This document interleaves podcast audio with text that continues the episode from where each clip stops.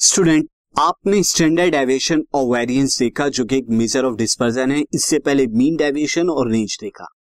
Major of dispersion मैं आपको बता चुका हूँ कि वो क्या बताता है? स्कैटर कितना है डेटा कितना डिस्पर्स है? वो बताता है। बट अब अगर आपको दो अलग अलग फ्रीक्वेंसी डिस्ट्रीब्यूशन या दो अलग अलग डेटा सीरीज़ दी हुई हो, उनको कंपेयर कराना हो, उनकी वेरिएबिलिटी के अकॉर्डिंग तो कैसे आप कंपेयर कराएँगे? तो वो अब हम पढ़ेंगे कोफिशियंट ऑफ़ वेरिएशन में। So analysis of the frequency distribution ये हम देखेंगे on the basis of their variability से अगर आपको यहाँ पर दो डेटा सीरीज़ दी हुई है, एक डेटा सीरीज़ ए दी है, वो बताती है weights of students of a class एक क्लास के स्टूडेंट्स का वेट्स बताती है, ये दिया हुआ है, और एक और आपको डेटा सीरीज़ दी है जो बताती है heights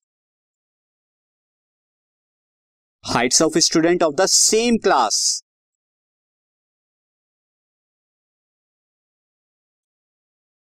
अब इस बेसिस में अगर मैं यहाँ पर लू, से, दो अलग अलग आएँगे, से यहाँ पर 48.1 देन उनका केजीज के अंदर आएगा और यहाँ पे वेट्स कितना है, मैं यहाँ पे केजीज में। और हाइट यहाँ पे मैं किसमें ले लेता हूँ? हाइट यहाँ पे ले लेता हूँ मैं सेंटीमीटर्स के अंदर।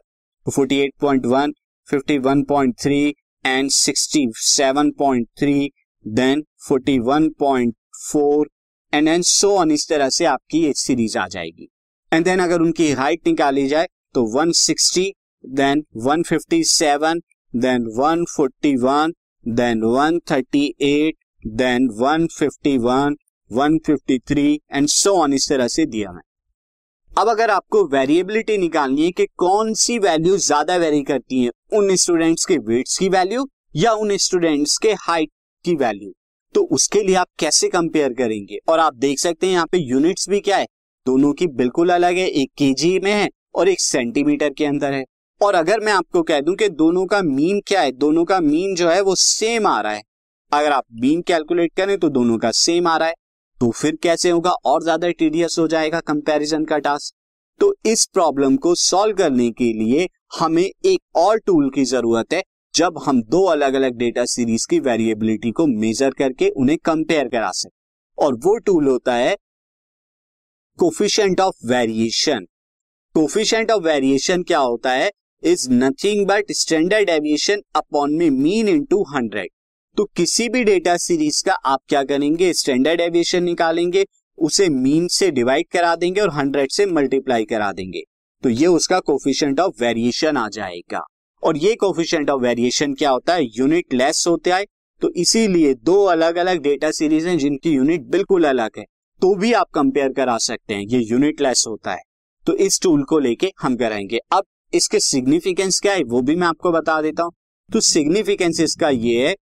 कंपैरिजन ऑफ़ द वेरिएबिलिटी और dispersion of two frequency distribution जैसे आप यहाँ पर क्या करेंगे, दोनों जो फ्रीक्वेंसी डिस्ट्रीब्यूशन दिए हैं, दो अलग अलग डेटा के, उनके सीरीज़ को कैलकुलेट करेंगे।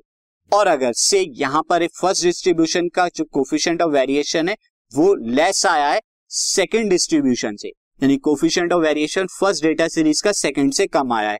फॉर एग्ज़ाम्पल आपको एक डेटा दिया हुआ था वहाँ पे हाइट का और वेट्स का। वेट हमारा फ़र्स्ट डिस्ट्रीब्यूशन ले लेते हैं, उसका कोफिशियंट ऑफ़ वेरिएशन यहाँ पर क्या आ गया? कोफिशियंट ऑफ़ वेरिएशन अगर मैं यहाँ पे निकालू तो कितना आ गया? 4.83 और सेकंड डिस्ट्रीब्यूशन का कितना आया? 5.81 तो यहाँ पे आप देख सकते हैं सेकंड का कोफिशियंट ऑफ़ वेरिएशन ज़्यादा है। तो हम कह सकते हैं कि सेकेंड की वेरिएबिलिटी भी ज़्यादा होगी। सेकेंड क्या होगा? ज़्यादा वेरी करेगा एज कंपेयर टू फ़र्स्ट तो यहाँ पर मैं बता सकता हूँ कि first distribution has less variability और लेस वेरिएबिलिटी का मतलब मोर कंसिस्टेंट है देन सेकेंड डिस्ट्रीब्यूशन तो दो अलग अलग डिस्ट्रीब्यूशन को वेरिएबिलिटी बताने के लिए आप कोफिशियंट वेरिएशन का यूज़ करेंगे। इस पे बेस में आपको अभी एग्ज़ाम्पल कराऊँगा, सीधा example